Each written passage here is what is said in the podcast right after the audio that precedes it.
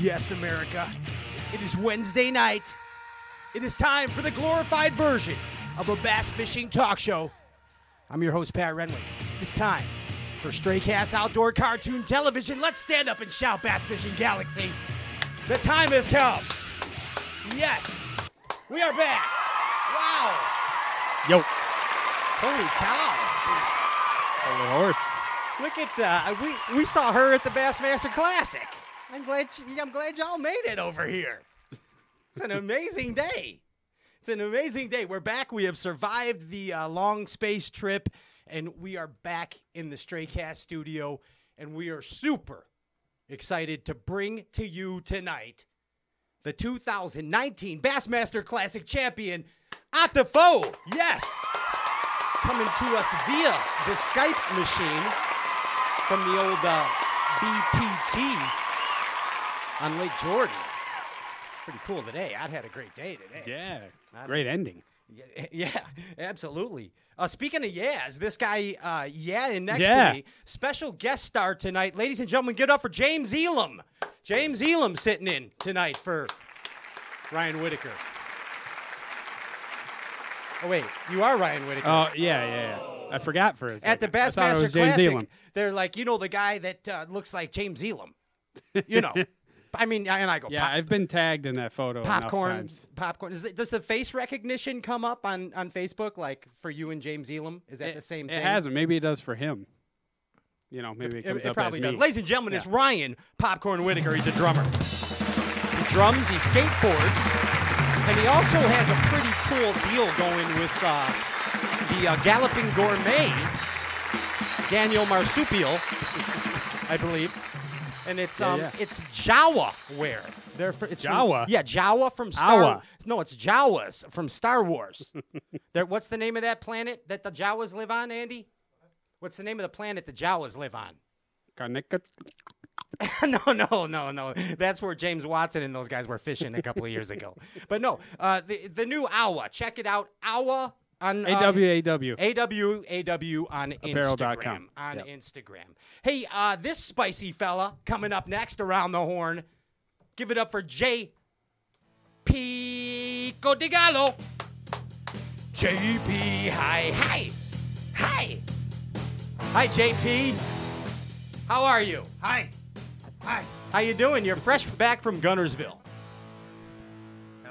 So, JP, I want to ask you a question. I need to know answers here, okay? What up? I went fishing with Popcorn the other day. We wrecked him. Of course. Always. Yeah. Damn near killed him. So, I'm going to confess a little something here about myself. I'm very sensitive to noxious odors and smells. It makes me gag. And I almost vomit every time I smell something nauseous. Andy Ellenberger can attest to that. For the first time we ever smelled the Max scent. The Max scent almost did me in on the river. But, JP, I went into the back of Ryan's truck, and your Guntersville hoodie was there. It is the most foulest-smelling beast I have ever encountered. What the hell did you do to this thing? You still have that? What did you do to this hoodie? Yeah, it's in the back of the truck. It was a great Straycast hoodie at one time. And now it's down the toilet. Exactly. It needs a professional wash. Yeah, what the hell is the smell? I want to know what the smell is. It rained for like 3 days. I didn't do laundry. It's like every day. It was raining and I threw it in the back of a truck. It's like hardcore. It's the mold, smell of every dead person ever from Game of Thrones. It is thrown in a barrel. When we go outside, I'm gonna open the hatch for you. It's horrid. We should videotape. It's that. Unreal. We should videotape that. That's how we do. Enough about that. Please wash that. Please wash that. Ladies and gentlemen, next up, around the horn, I'd like to proudly introduce the complete polar opposite of Ferris Bueller. This guy plays it safe. He is Andrew Ellenberger, the Ginger John Ninja. What's up, Ninja? What's up? You survived the classic. You did. Amazing. I got a lot of things to go over. I know we got to get to Ott. I just got a couple things to go over. Tomorrow night live on, BassU.tv. Bass University. I got it right. I think, yeah, BassU.tv. Me and Gluszek, we can never get the damn website right. But oh, and thank you so much to Bass University for the hospitality that you showed us at the Bassmaster Classic. It was a blast co-hosting with you, Peter Gluszek. That whole time I got to wear the Bass University hat the whole weekend. Andrew Ellenberger, the Ginger Ninja, helped out. Also, también, yes, as they would say in Spanish. So tomorrow night, BassU.tv is live, I think 7 Eastern, and Chris Zaldain and De Palma. I think De Palma's going to be on there too, so tune into that. Also, good luck to everybody kicking off on the FLW tour tomorrow on Grand Lake. I think that's going to be a good one. Who's your horse in the race for that, Ginge? Who's your horse? You're going Thrift? I'm going our new dude, Hunter Freeman. Yeah. I'm picking Hunter Freeman just because he's cool. It's the only reason. Only reason. I think they're all sandbagging because everyone said it's not right. They're a bunch of baggers. they are definitely a bunch of sandbaggers. They all say that. Yeah. Also, finally, last but not least, special thank you. Oh, no, we got more. Special thank you to Paul Zeust, a bass head and viewer of Straycast. He sent us some awesome memorabilia. Thank you so much. Cool stuff, man. Totally cool BASS, Big O, and a BASS old top water plug. That thing is interesting, dude. Man. Very interesting. It's and of course, vent holes. He sent the old Spence Scout, but that's getting fished. Sorry, guys. The old Spence Scout is okay. The big giveaway. You know that on Wednesday nights here at Straycast, it's one of the coolest places to win free stuff. It's easiest super easy to win free stuff. It's super easy. Every bass fisherman loves free stuff, right? All you got to do is like and share the live Facebook feed. Okay, like and share the live Facebook feed. And here's something important. Make sure you put it on public. I just got informed this. When you like and share, put that on a public view. Otherwise, you don't show up in the randomizer at the end of the show. So you're selling yourself short here. You're not getting an opportunity to win the prize. Tonight's prize is $50 worth of Line and Lure, Kevin Van Dam's Line and Lure conditioner, courtesy of Line and Lure and Isaac Moore. So all you got to do is like and share the live Facebook feed, put it on public, boom, it's right there. Yeah. All right, let's get this show on the road. Put the power poles down. Don't go anywhere. We're coming back with Ott DeFoe. Step up your game. It has been said that professionals are only as good as the tools they work with, and Alpha Angler has developed the ultimate set of tools for you, the competitive angler. Alpha Angler custom rods, brought to fruition by the passion of master craftsman Jake Boomer and 2017 BASS Angler of the Year Brandon Palaniuk. Alpha Angler rods are custom made in the USA. Designed and engineered to be perfect, Alpha Angler utilizes a very unconventional approach to making the very best bass rods, from drop shotting to flipping. Alpha Angler's focus is on building perfectly balanced tournament-grade bass rods at an affordable price. Join the Alphalution today and purchase direct at alphaangler.com. Step up your game, alphaangler.com.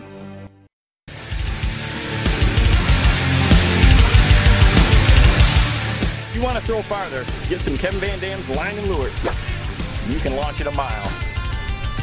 Still going.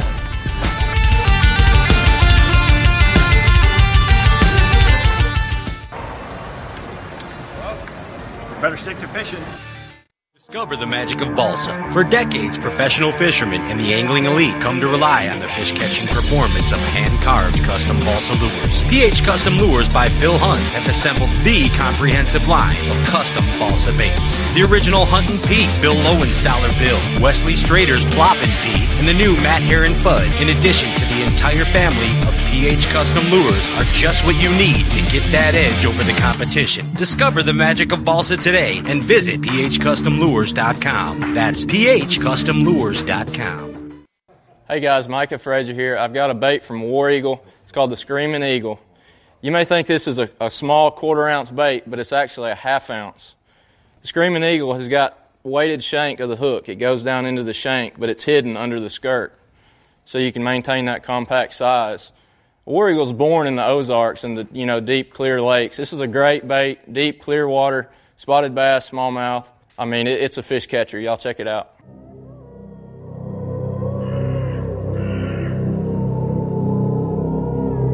Welcome back to Straycast Outdoor Cartoon Television. We bring to you tonight a special feature. The spawn of the foothills of Tennessee to the 9-year-old on Lake Okeechobee, to the 50 tournaments in one year with Bud, to flourishing through the FLW tour, to persevering the Opens, to qualify for the Elites, to becoming a TV star, and finally to arrive as the 2019 Bassmaster Classic champion. Ladies and gentlemen, let's give it up right now for the one and only Ott DeFoe. Yes! Yes! Yes! Ladies and gentlemen, it's Ott DeFoe. What are you doing here, Ott? Man, that is quite the introduction. Well, I've had a couple lately, but nothing like that. I really like that version. Well, I'm going to tell you a true story, and this is not a true story that I just made up. It's an actual true story. Okay. This is real confetti from the floor of the Knoxville Coliseum or wherever the hell we were. This is from there, and we actually saved this just for this joyous occasion right here. EMC confetti. Yes. Well, so, that's awesome. That's awesome. Yeah, it's a... That's pretty cool. No, that was, definitely very, very special. Amazing, man. And first off, I mean, I think congratulations are officially in order. I don't know if you remember me yelling at you from Ike and Ellie's party congratulating you, but but officially, congratulations. What a very special moment, man. I mean, wow. Thank you. Yeah, to have, period. I mean, the Bassmaster Classic anywhere is definitely pretty special, but to be right there at home, so many friends, families, everything right there made it just that much better. Something I'll never forget. Absolutely. Hey, how's your hand after lifting that 5-pound big today with that braid? It was a little. I thought it was going to cut my finger off there for a minute when it was thrashing around, but I finally got her settled down, and that was about 90 seconds left to go in the day. It was awesome. Yeah, that was pretty sweet. So when I want to tell you, man, and I think maybe you can relate, maybe you can't, but as a bass head, I know you're a fellow bass head, no doubt about it. And I'm not only a bass head, but I'm a bass fishing talk show host or whatever the hell I do. Okay, so one of the cool things about this deal is I get to talk to a lot of you professional anglers. Yeah, most of you, in fact. Okay, it's pretty cool for me. Now the next part is and think about life, Ott. Whenever you have a conversation with someone, you try to relate, like. Yeah. How do you feel? Put yourself in their shoes. How do they feel? Right. Okay. There's certain things I can relate with you professional anglers and certain things I can't, obviously, because I'm not a professional angler. So in order to relate, I try to put it into perspective. And I'm like, how the heck does Ott DeFoe feel the day after the Bassmaster Classic when he wakes up? And this is my analogy. This is the closest way or the closest feeling I can imagine to something I've experienced. And I think a lot of guys can relate too. So it's kind of like the day after you lost your virginity, you wake up and you're like, heck yeah, that just happened, man. I did that. I did that. I won the Bassmaster Classic. That's what I'm saying. You know what I mean? I guess there would be some similarities there. Yeah. It's, it was definitely a surreal experience, to wake up the next day. I had to get up early and do a bunch of TV stuff. Everything that just the craziness that began immediately following. But to wake up and be like, that trophy it's still sitting right there where I thought I set it down last night. Apparently I didn't steal it, or they've just not found it yet. It was very surreal, and going back and looking at pictures of it and the video of it, it's not like I forgot or didn't remember it happening, but seeing it from not through my own eyes in some ways makes it more real, if that makes any sense. It does. I have to see it from the outside. Yeah. I mean, just and still surreal, I guess, no matter how much time passes or however you look at it. from a personal view, it's still got to seem surreal, though. Yeah. No, it absolutely does. Because, and I think a lot of that has to do with the fact that, you know, it was announced last April. So we've talked about it for 11 months. Yeah. You know, it was the Classic's coming to your hometown. What about it? You know, how's it going? You know, I mean, just over and over and over. And then it finally gets to where it's, you know, a month out, and then it starts ramping up, and then it gets to where it's 2 weeks out, and then it's a week out, and then you start practice, and then media day, and it's like, and I mean, it's just talking. And so there's all this build up for 11 months. I mean, there was, you know, build up.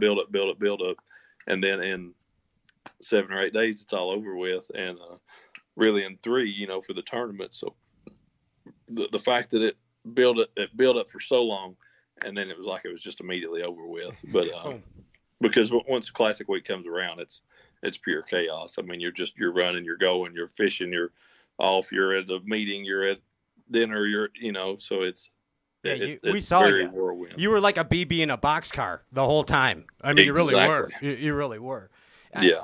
I mean, yeah. But you kind of said the buildup, and we always hear about how important momentum is in professional bass fishing, okay? And it's kind of evident here today.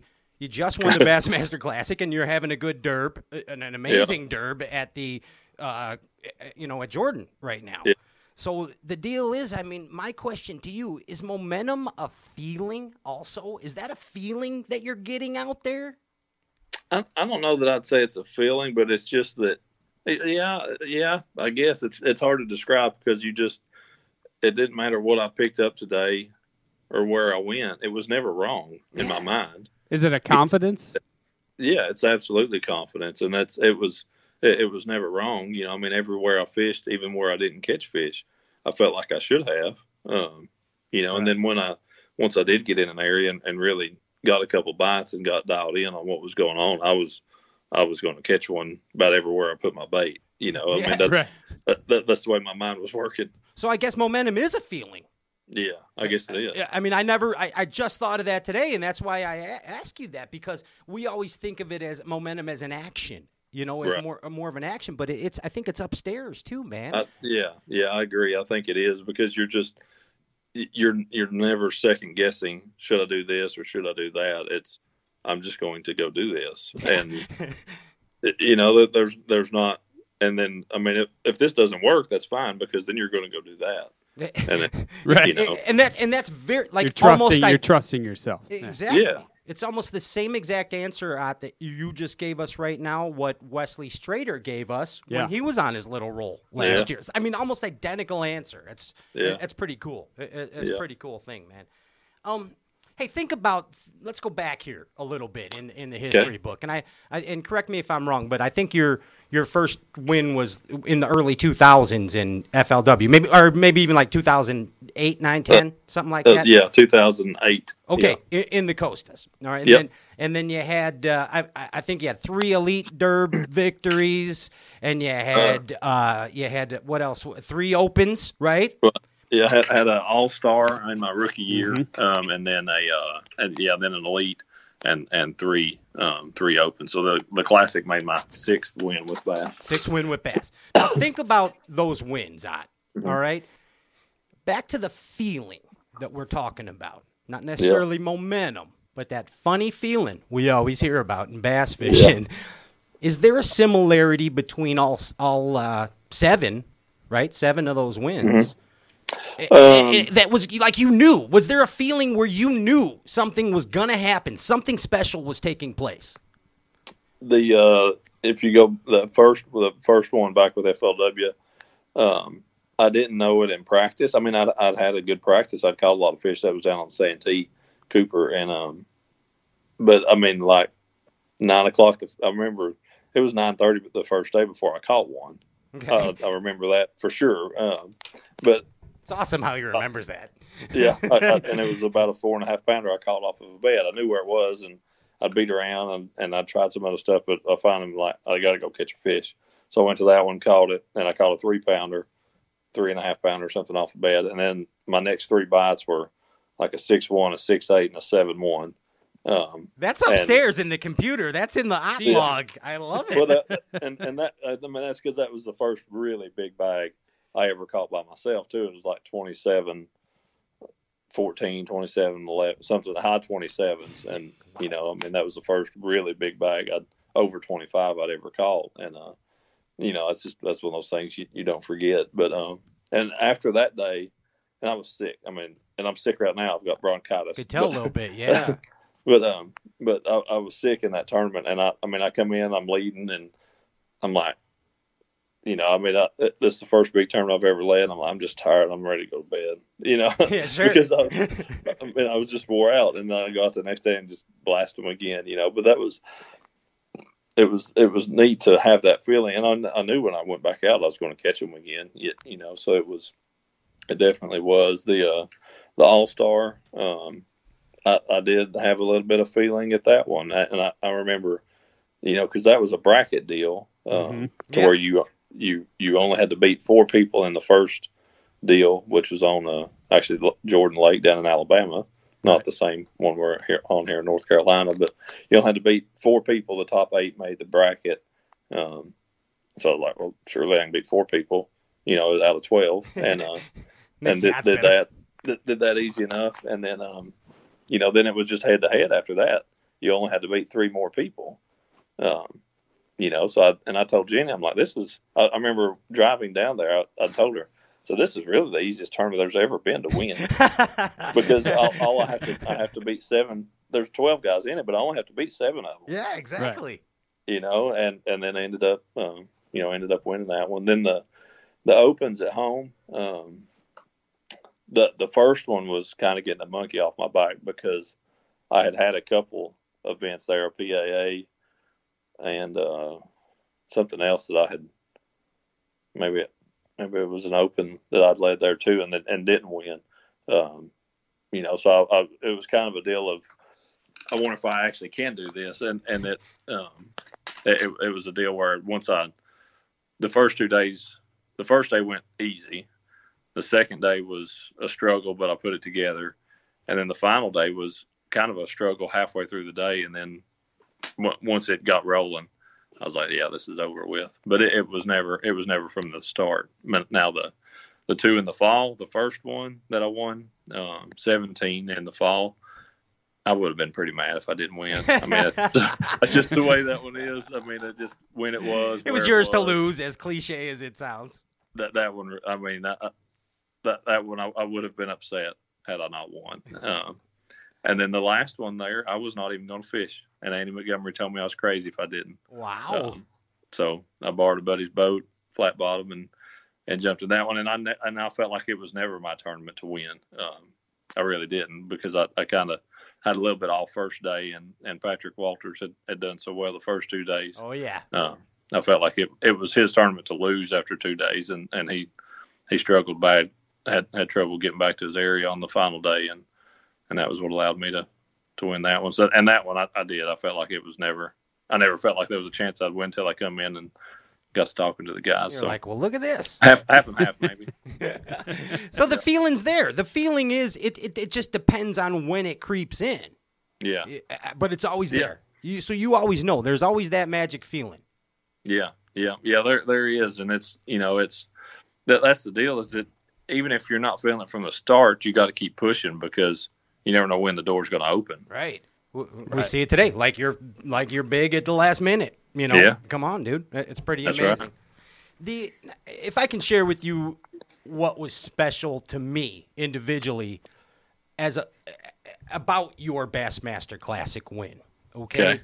And I mean this with no disrespect. It's not necessarily about the win, but the way that the win was depicted, okay? What happened, how it organically unfolded. Okay. I think all fathers will probably relate with me, okay, when I say this, because I don't care if you just won the Bassmaster Classic. I don't care if you're at the grocery store. I don't care if you're at church. I don't care if you're at the amusement park. Or if you're in the living room. Anytime your daughter says, I got the best daddy in the world, That's a heart melter, buddy. I mean, and that was my favorite thing. I'm gonna tell you, I teared up a little bit, man. I'm gonna admit it. I did. It was awesome. Yeah. Awesome. Yeah. Yeah. No, that was extremely cool. I mean, I'm just something that you can have the trophy, the check, any of the rest of that. If I'd have finished dead last and she told me that, it would have felt like I would have won. You know, I mean, it really would have, because that's to hear your kids, you know, just the love and adoration that they have. That's the best win. That's the best win right there. I mean, and that's going to, and I'm making a huge statement here. Okay. And I mean this sincerely from my heart.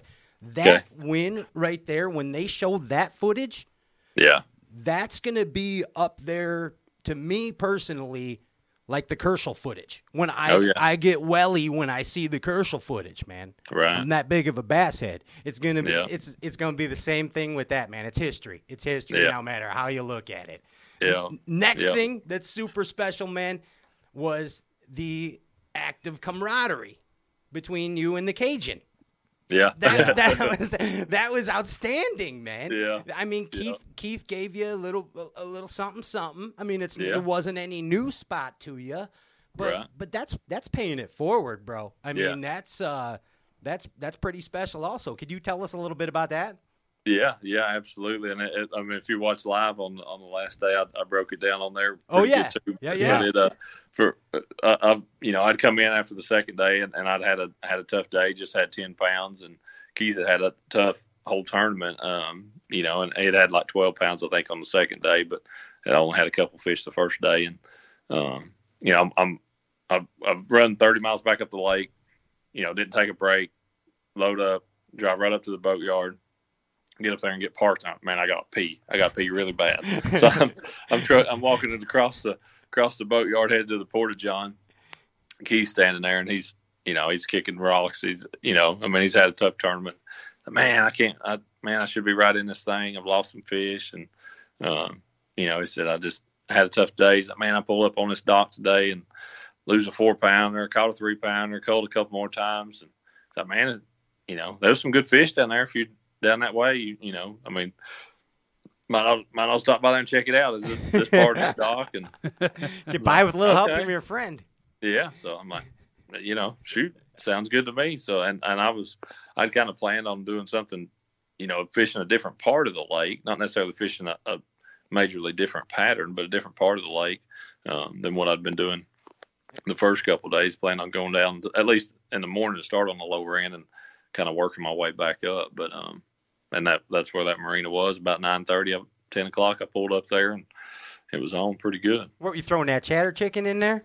Yeah, it was a bladed jig, 3/8 ounce, chartreuse and white bladed jig. What were you throwing on the back of that thing? It was that Yamamoto, that Zako. Oh, that Zako? Yeah. Mm-hmm. Yeah, I love that thing on it's the back of those things, man. And I've kind of gone back to the Lake Fork, too, switching up back and forth. Because everybody would seem to be throwing that Zako. Then you give a little change up on it. Yeah. Yeah. Just a little something. Yeah, something.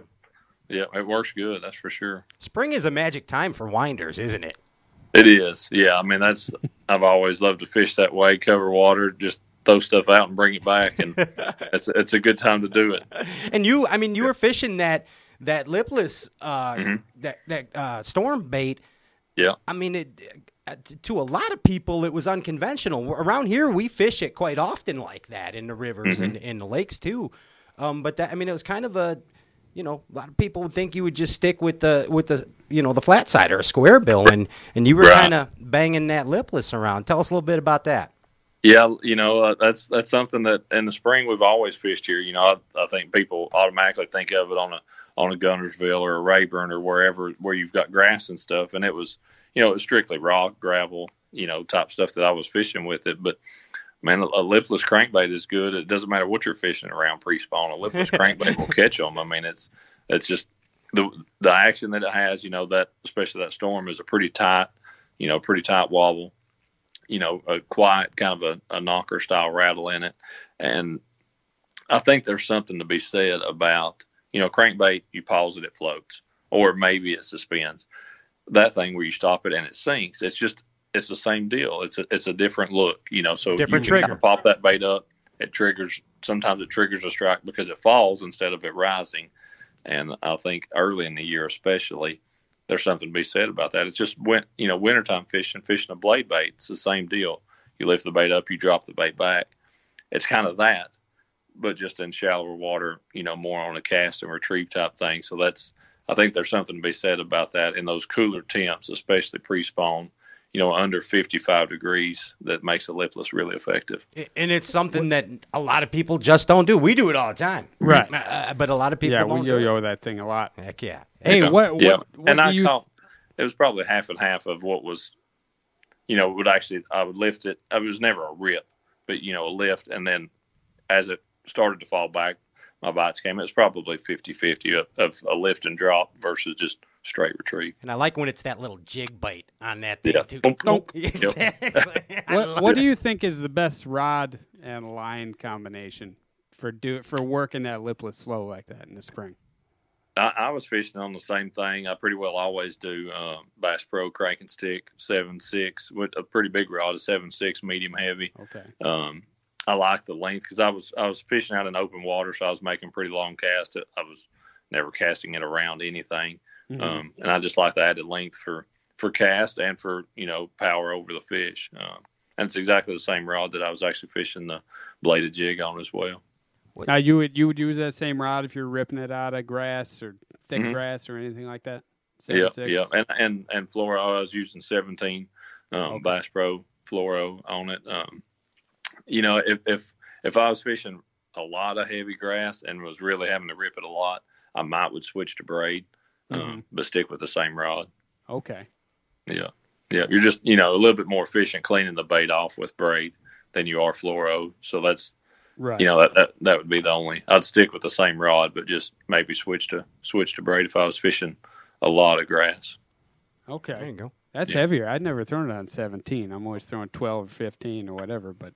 Yeah, I usually fish it on 14, but because I was fishing so shallow, I mean, the fish I caught on that lipless were 1.5 to 3.5. Okay. And once I got that depth dialed in practice, I was like, I'm for sure going with 17 just to help, keep it up.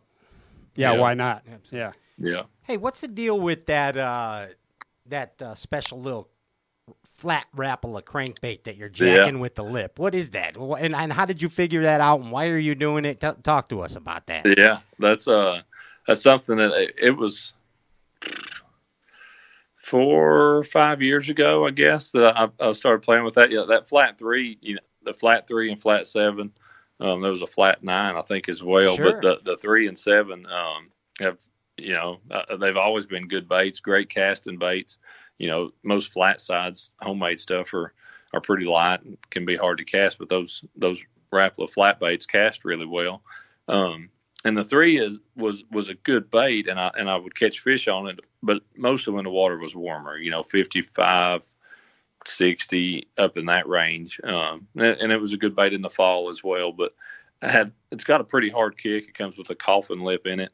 You know, not a real tight bait, but that profile, the actual profile itself is almost identical to a lot of the homemades that I've always thrown. Sure. I mean, the secret ones that you make, are you still making them? Okay. Mm-hmm. Okay. Yeah. I heard about you. I mean, it's slightly bigger, but it is almost identical. I mean, the outline of the body is just nearly spot on. And I thought, man, I wonder what would happen if I put a lip in it that's slightly bigger because the bait's a little bit bigger as to what I normally use, and same angle. So, I mean, the bill angle, the line tie, the size of the bill just complements the bait, but it's all basically built around the homemades that I've built and fished forever. And the first one I tried, man, it was a champ. And actually, the very first time the bait was cast, it caught a 3-pounder. That's wow. I saw it in Ike's boat, and I don't know, man. I mean, how much did he pay you for that? What did that take? He didn't. He didn't pay any. Those were free of charge. He had texted me after practice and said, "Hey, man, give me a call. I got a question about a bait," and I forgot. I gave him some. I don't know, back when I made them, I gave him some, I gave BP some, Brandon Palaniuk, had a couple other guys on the Rapala team just to, you know, hey, try these. It's something I played around with. And BP had caught some fish on it, liked it before and stuff. And Mike had texted me, after practice, like, man, I've only got one, and that's what I'm catching a lot of fish on. And I was like, man, that's no problem. I'll put you some more together. So I made him up four more. But one evening there before, was it Monday or Tuesday? Maybe Tuesday before the tournament. So, yeah. Did you marinate them in bananas and gasoline before you gave them to them, or no? Yeah, that would have been. Yeah, that would have been. Soak them in some gas. So yeah, no, it's all good. They're thinking he made these. Yeah, and this is his home water. He probably tested them here. Yeah, right. Yeah. That's another example of paying it forward. Good things happen, you know. And I'll actually say, if I don't know if Jenny's watching or not, my wife, but. Like I'd made up. BP had asked me for some more, and I made him up a few more, and then did those for Mike. And she's like, "Tell me why you're doing this again." She's like, "We gotta pay our light bill, honey."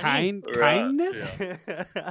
Yeah. Don't worry about that. The bait's not gonna make them win or lose. That's right. Speaking of that sort of thing, I gotta know about your practice out there. I hadn't heard you talk about that. Being that it is your home water, are you practicing differently for this event because you might not want people following you around? Or, I mean, did that play a factor? I mean, there were definitely areas I stayed away from. Okay. And a few areas that I only fished when I knew, you know, I didn't spend much time on, and I made sure that nobody else was in the general vicinity. No sight fishermen. Fish quick. But yeah, no, I did. And what was interesting in practice, and especially the first day of the tournament, and I think it was just a timing thing that first day, but man, in practice, I didn't see many people on the main river, and that was my deal from the start. Wow. I mean, you could get bit in those pockets and stuff, but that deal ended up going away, but I intended to fish main river, and just really didn't see many people who were fishing out there. Other than Jacob Wheeler, I saw him a few times in practice on the main river, but there weren't many people spending a lot of time out there on the main run. And, you know, that was, it wasn't easy. I mean, by any means, you had to know the little key spots and where those fish were and what they used. And they weren't always there. I mean, you may pull up a place that was really key for me. First day, I hit it pretty early in the morning, no bites. I would go around, I end up catching a limit. I'd caught that 6-pounder, and I had a keeper smallmouth. I pulled back up there at like 1 o'clock, keeper smallmouth, short smallmouth, small largemouth, keeper smallmouth, bam, bam, bam, bam, bam. So, you know, I mean, and that's the way. And then I ended up ending my tournament there and catching another 4-pound largemouth late on the final day. But it was timing. So, I mean, you could have rolled through that area in practice, not got bent, but like, this point ain't no good. But just having the knowledge of knowing which ones were good, and the fact that you did have to keep cycling back through them, and that eventually you'd pull up there when one was ready to feed. Yeah, and that's got to be a good feeling, not seeing people out. I mean, that's probably the best part of your practice is not seeing people out there, right? It was, and I mean, that was when I didn't see guys out there fishing much. I didn't see them, you know, graphing or anything. You couldn't graph the fish; they were too shallow, but they weren't even out there looking around on that kind of stuff. You know, guys were running the banks, bluff, rock transitions, you know, stuff that looks good, and they caught them on.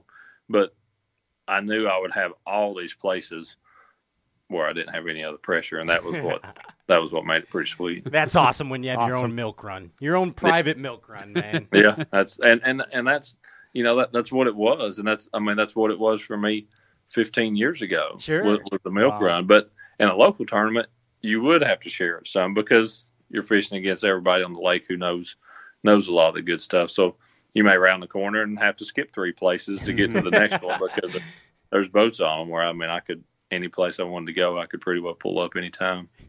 That's nice. Awesome, man. And again, it worked out. Perfect storm, man. Perfect storm. Yeah. Hey, you had a good day today.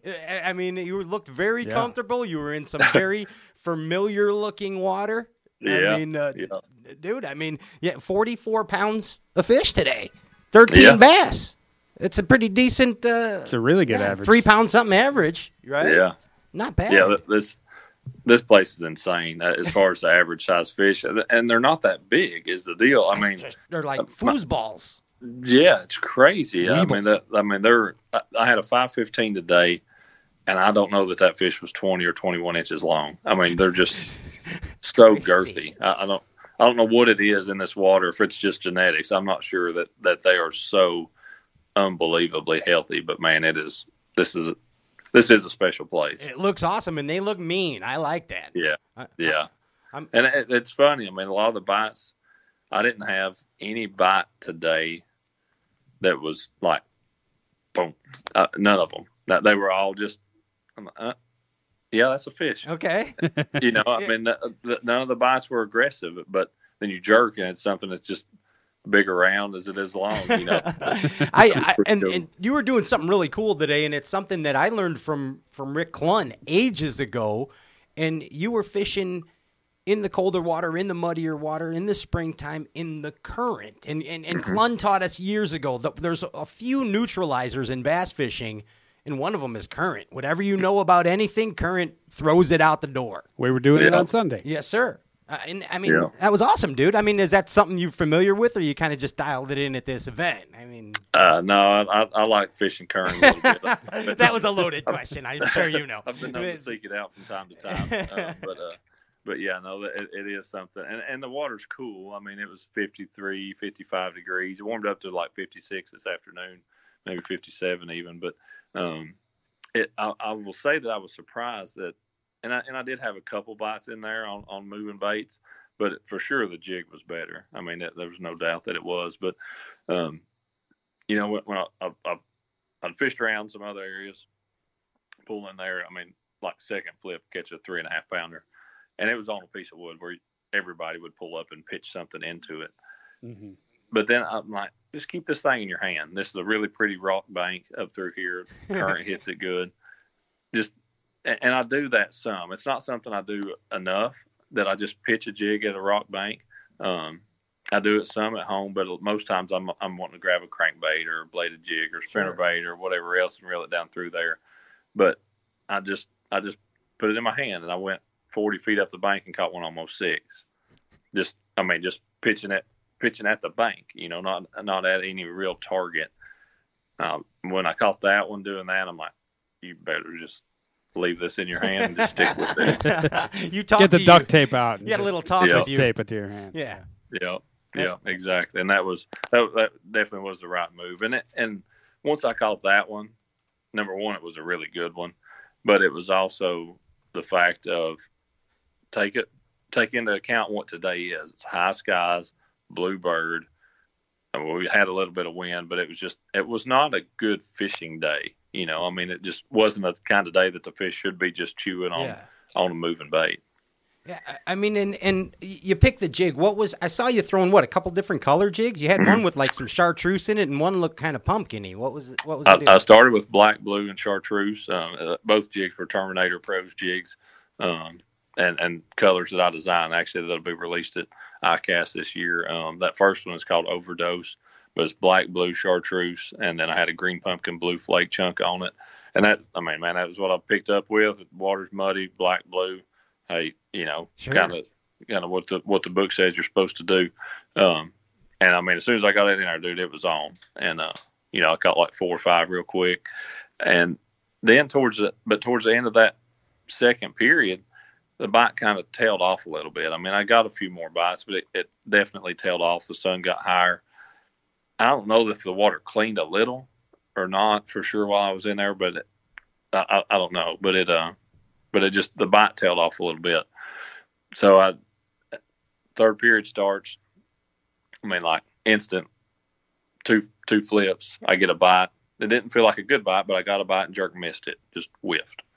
Felt like I had a hold of the legs. It just kind of slid my chunk down, didn't pull the legs off, but felt like I had all the back of it.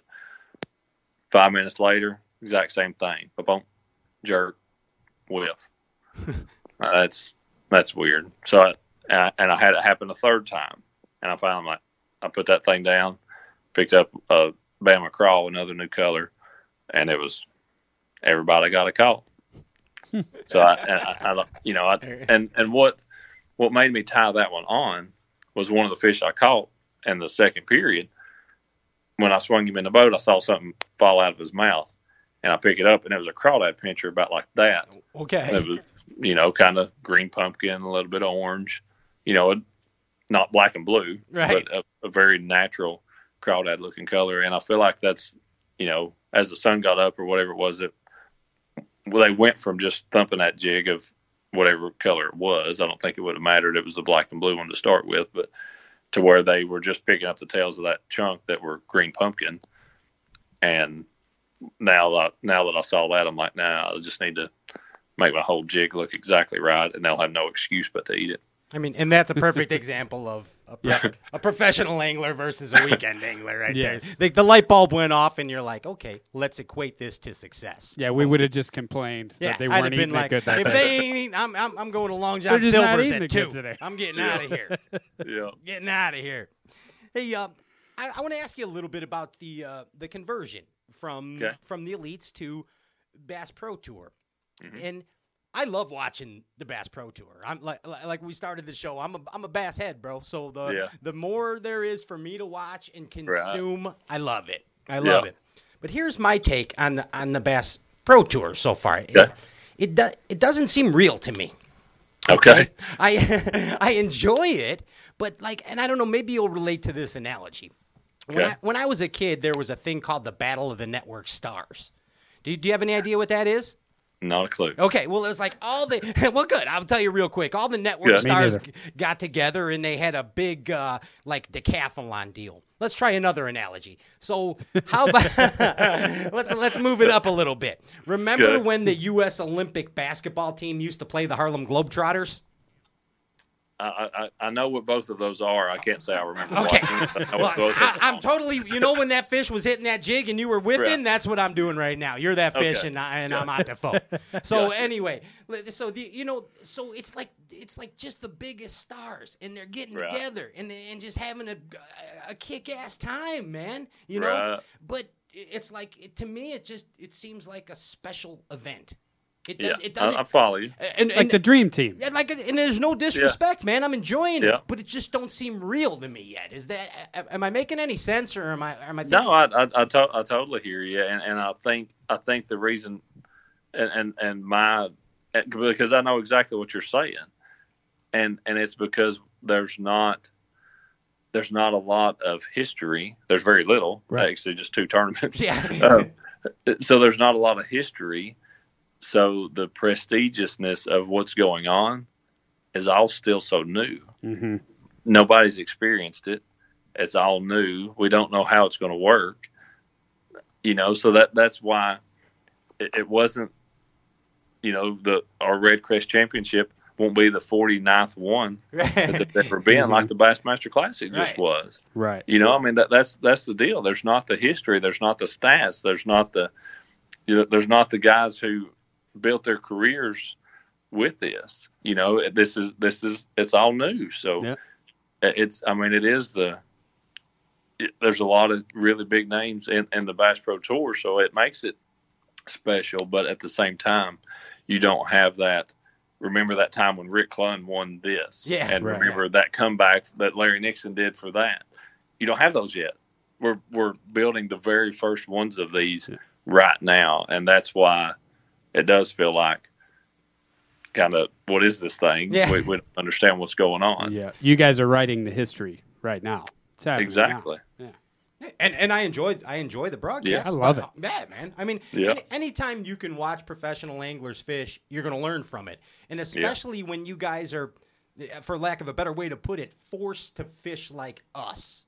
You know what I mean? You got to be FBRs, freaking bank runners, and that's how most of us fish. You know? Yeah.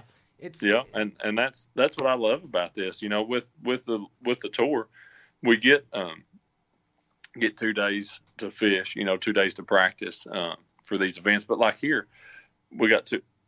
I spent a day on Jordan and a day on Falls, and they're both 15,000, 20,000 acre lakes. Right. You ain't gonna break that down in a day. No, not happening. Places you've never been before, so man, you're shooting from the hip. You know, you're trying to figure something out, and that is what I love about this. That's what I love about the cups and stuff, you know, is that you're going to a place that's hopefully unknown, a place you've never been, and then you just put the boat in the water and you got to go figure out how to catch them and, you know, use your instincts and use your equipment that you've got and try to make the most of it. Yeah, absolutely, man. And nothing more exciting than going to a new lake. You guys are doing that's what keeps it real for us. Yeah, absolutely. Yeah. So and it's what you said too. It makes it very relatable for the guy who works 5 days a week and is off on Saturday and wants to go fishing. Mm-hmm. And it makes, you know, because I've heard it before. Well, yeah, I'd hope you could catch 20 pounds if you got 4 days to go practice for a tournament. Right. Yeah. Yeah. You know, I mean, and you hear that kind of stuff. Of course you do.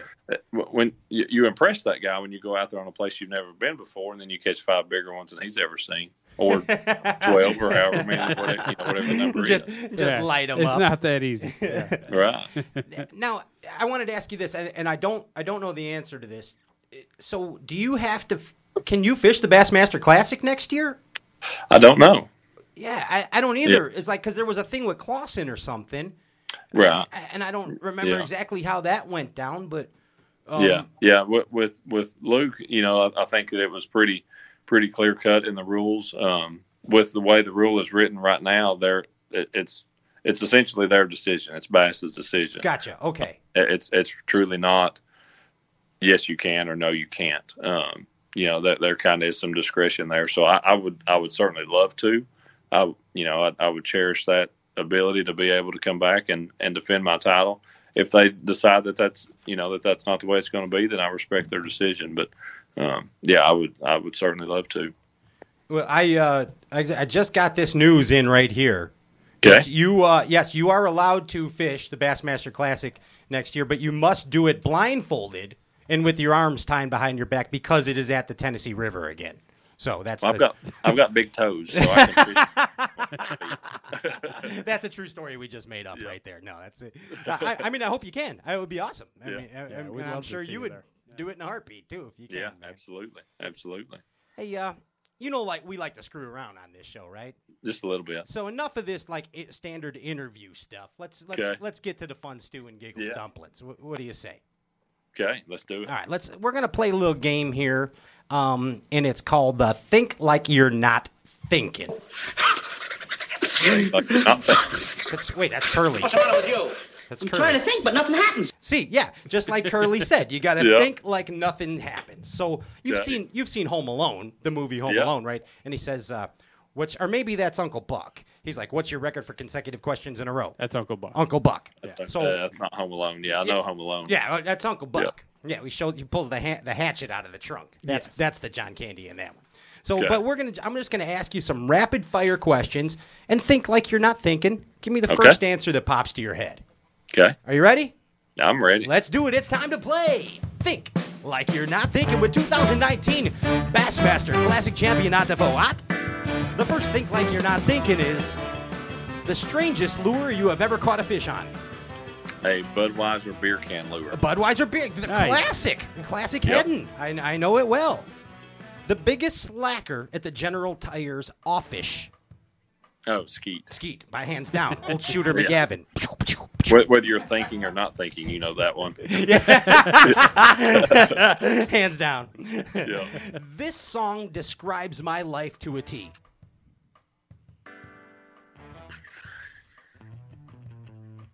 I'm Ring of Fire just because I like to sing. Okay, of course. We've seen that here before on the show. Yes. Have you ever seen Johnny Cash on another bass fishing talk show besides this? No. Good. We're the winners. There's no other bass fishing talk show, is there? Thank you very much. Clip of the week. See. Yeah. I eat way too much of this. What is it, Ott? Fried chicken. The worst drive-through fried chicken. Chick-fil-A. Love it. The worst punishment you ever got from Bud? Oh, it'd be whippings. Whippings. Yeah. With the belt. No? With the belt. No. What'd you do? Oh, yeah. What'd you do? Like, give us an example. Usually, not keeping my mouth shut. It was typically my mouth that got me in trouble. Did he say, "You shut your mouth when you talk to me, boy"? Yeah, he gave you a couple of those. Keep your mouth closed when you talk to me. Yeah, exactly. Yeah. The fish that haunts you the most. What's the fish that haunts you the most? That would be a fish that was on a bed at the St. Johns River on the third day. That was the first tournament of the year, and it was an 8 to 10 pounder. And if I would have caught it, and everything else went the same, I would have won Angler of the Year. Yeah, that's a haunter. That's what you call a haunter. Yeah. Hey, if there was a movie about your life, who would play the actor of Ott DeFoe? Who would be the famous? McConaughey. Matthew McConaughey. 100%. All right. 100%. We look very similar. 100%. Similar voice too. Yes, you and The Rock. You and The Rock look very similar too. Did you see that? Yeah. The thing The Rock and I have the most in common, especially from about the era of that picture, was the jewelry. The chains. I thought you were going to say the fanny pack. The fanny pack's pretty badass, too. But the jewelry, the leather was fanny pack, about on point. I probably actually had a couple more rings than he did. Can you please send us a picture of that? We need to get with Jenny. I'll see. I'll try to get Jenny to find one. All right, fishing question. Let's pick one configuration: Colorado, Indiana, Colorado, Willow. Pick one. Colorado, Indiana. That's the right answer. See how I did that, guys? Yeah. That was smooth. Thank you. Tell us a joke. I'm really bad at jokes. So what? Tell us one anyway. It's a talk show. Not to put you on the spot or anything. I'm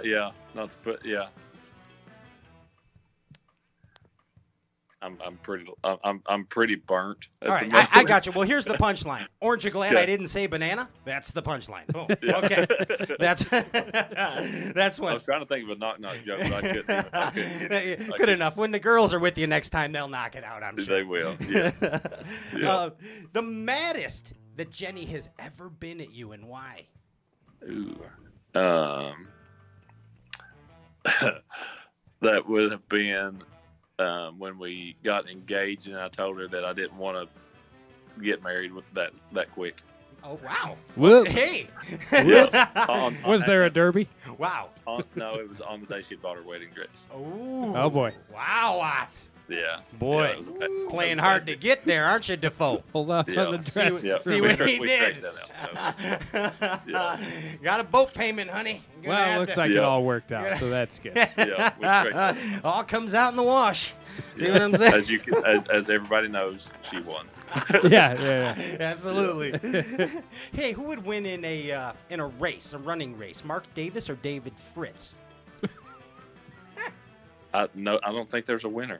They both lose. I don't think you could call either one a winner. I think the race is still going on. Actually. Calling it a draw. Calling it a draw in the joust. Were you nervous about dropping that BMC trophy at the Derb when you hoisted it? No? I was not at all. When Jordan handed it to me, he said, "Man, congratulations, you earned it." He said, "The sucker's heavy. Throw your phone away and get a new number."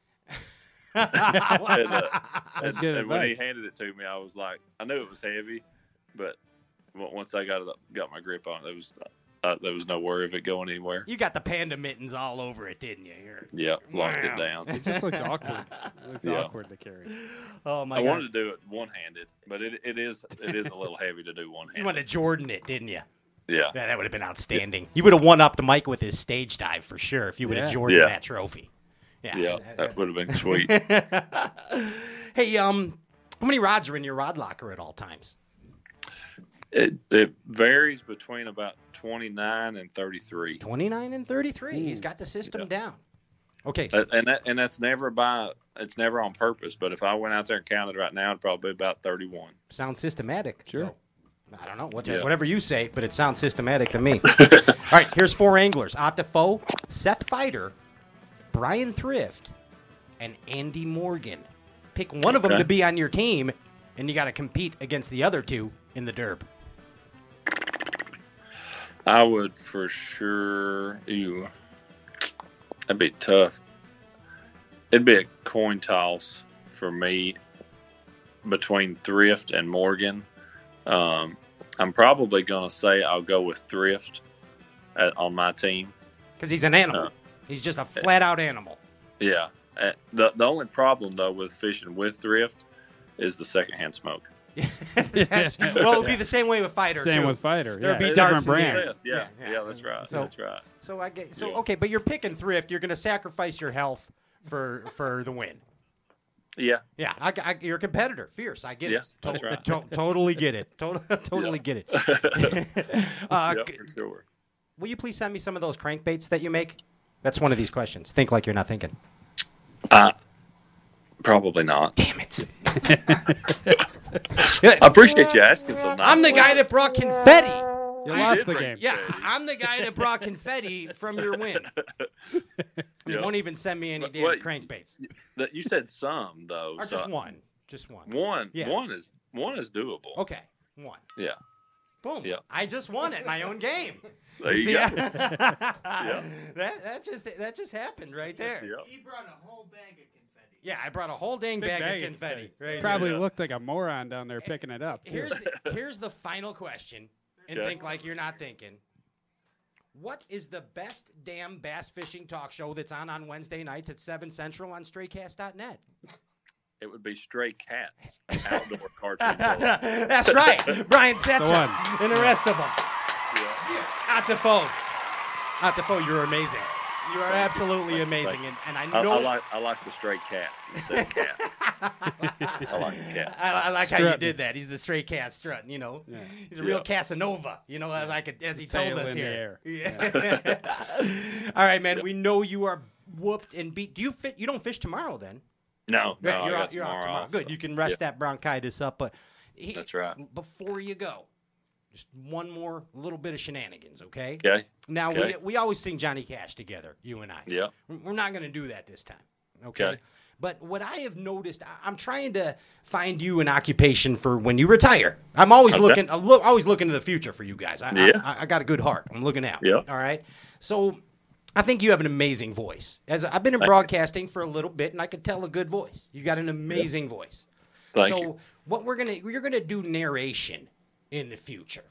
Okay. That's gonna be your job as like a narrator. So let's practice a scenario. Okay. We're gonna call this Campfire Stories with Paw Paw Ott.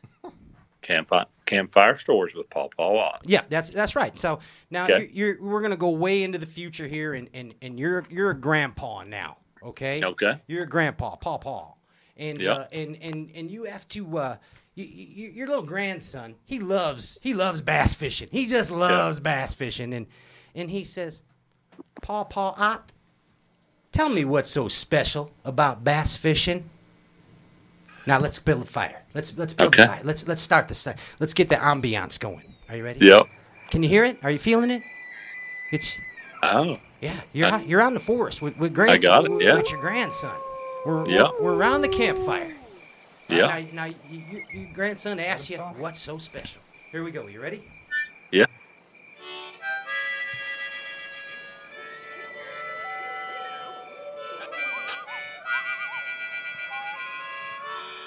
What's so special about bass fishing? Come on, Ott, you're up. Tell a story, Pawpaw. Well, son, it's really about getting that bite.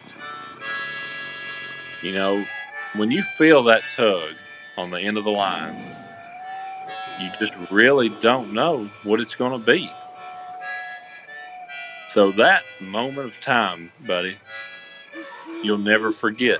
Between when you feel the bite and you set the hook, it's the moment that everything else stops. That is what makes bass fishing. Ladies and gentlemen, 2019 Bassmaster Classic champion Ott DeFoe. That was good. I think we could do that. Wow. I think that could be your future. That's your narration. Long time from now. Do some voiceovers. Yeah, I can see it. And I saw you getting a little teary eyed when you were talking to grandson there. That's right. I mean, that was pretty awesome. You got to feel the emotion. It doesn't come out in your voice otherwise. You're a fine method actor, way better than McConaughey. Way better than McConaughey. Dude, thanks so much for coming on this show once. What's this, his third time? This is your third appearance, bro. Thank you for the support you show this show constantly. And I hope to see you very soon, man. Absolutely. Thank you all very much. I really appreciate you having me on. Thanks so much, and congratulations again. Yeah, absolutely. Knock him out, man. Well deserved. We need a BPT win out of you now. I would love that. Sure would. The momentum is the feeling. Remember, Ott, the momentum is the feeling. There it is. Good night, man. Sir. Get some rest. Get rid of that bronchitis. Guys. Ladies and gentlemen, that is Ott DeFoe. There it is. Awesome. Ott DeFoe. Boom. I loved the Bassmaster Classic this year. Yeah, it's a good one. It was, I mean, and just the experience. Like, last year. I love it every year. Well, last year was good again. The first one I ever attended. And this year, it was, I mean, it was even more dramatic, if that, or emotional. There was a buzz. I mean, just the stadium, the whole deal, it was crazy. It was, what's Fat Cat say? Wall-to-wall, treetop tall. I think that's about what it is. Is JP's microphone work now? It's always on. He's got to talk into it. What are you doing, JP? Yeah. He's trying to grab it like Jerry Lee. He's crooning. He's crooning again. Is what he's is what he's doing. Are you okay? Yeah. Is it? Oh, my goodness gracious! Ah, great balls of fire. Uh-oh. Who dat? I don't know. Apparently we have a surprise phone call. Uh-oh. Who could this be? Got her. Oh! Yeah. I'm not sure who it is. Yeah! Yes! Dean the machine again. Oh, it's Dean. No, Dean, you can't win. Every time, man. Yeah. Dean wanted to win the line and lure. He's always butt dialing in the middle of his activities. He's always catching them. I'll give him that. Dude's always catching them. I had a nice conversation with Dean at the BMC. I really enjoyed talking with Dean. Mm-hmm. Real nice guy. He was way cooler to me this time than the last time. He's also one of the anglers that doesn't wear flip-flops. I like that also. Yeah, that was one of my questions. Damn it, in the thing, I wanted to ask Ott if he was kind of upset that Aaron's macking on his barefooting deal. They're both barefooting and wearing socks, too. Also fishing in socks. Something's up with those guys. I don't know. They got to figure out. It's supposed to be better for you. Ott's a great campfire storyteller. He's really good. Yeah. I'd like to be his grandson. Ah, yes, man. I think you know what time it is when you hear that music start to play, man. It's time for the Line and Lure giveaway. Oh boy. Big time. Yeah, Rastafari. Lineandlure.com. Kevin Van Dam's Line and Lure Conditioner Spray. $50 worth to a lucky winner. Oh, bum bum. Bomboclat. Bomboclat JPI. Yeah. I'm not doing that anymore.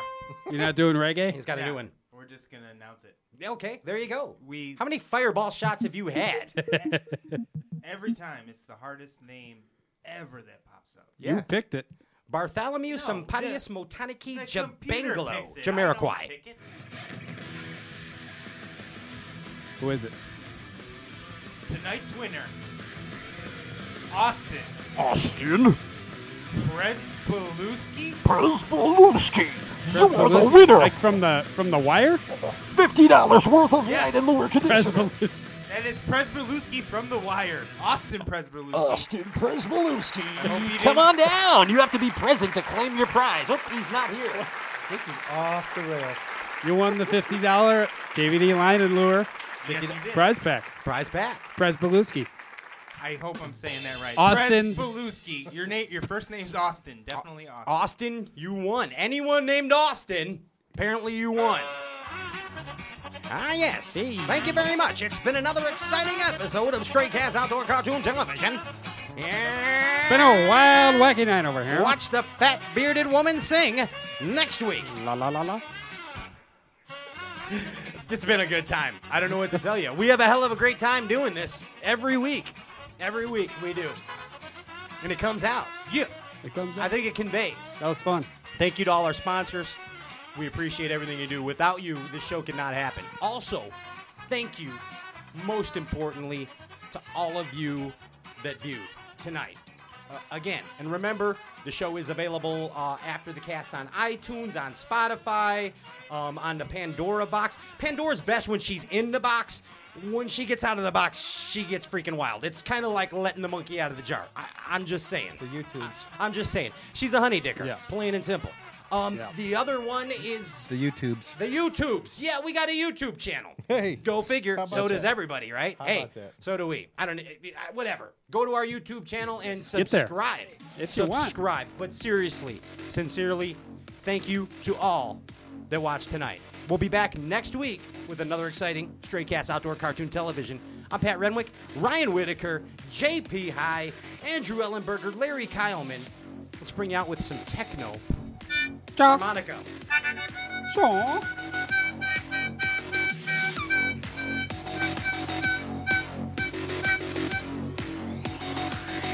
don't think it works. I blew a reed. What about Lou Reed?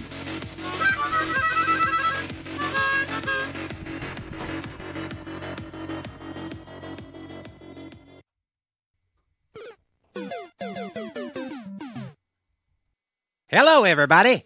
I'm Bill Dance. No, just kidding. This is Pat. If you like what you heard, please subscribe to Straycast on iTunes and leave a review. Tell us what you think. Any feedback is greatly appreciated. Thanks for listening. Peace!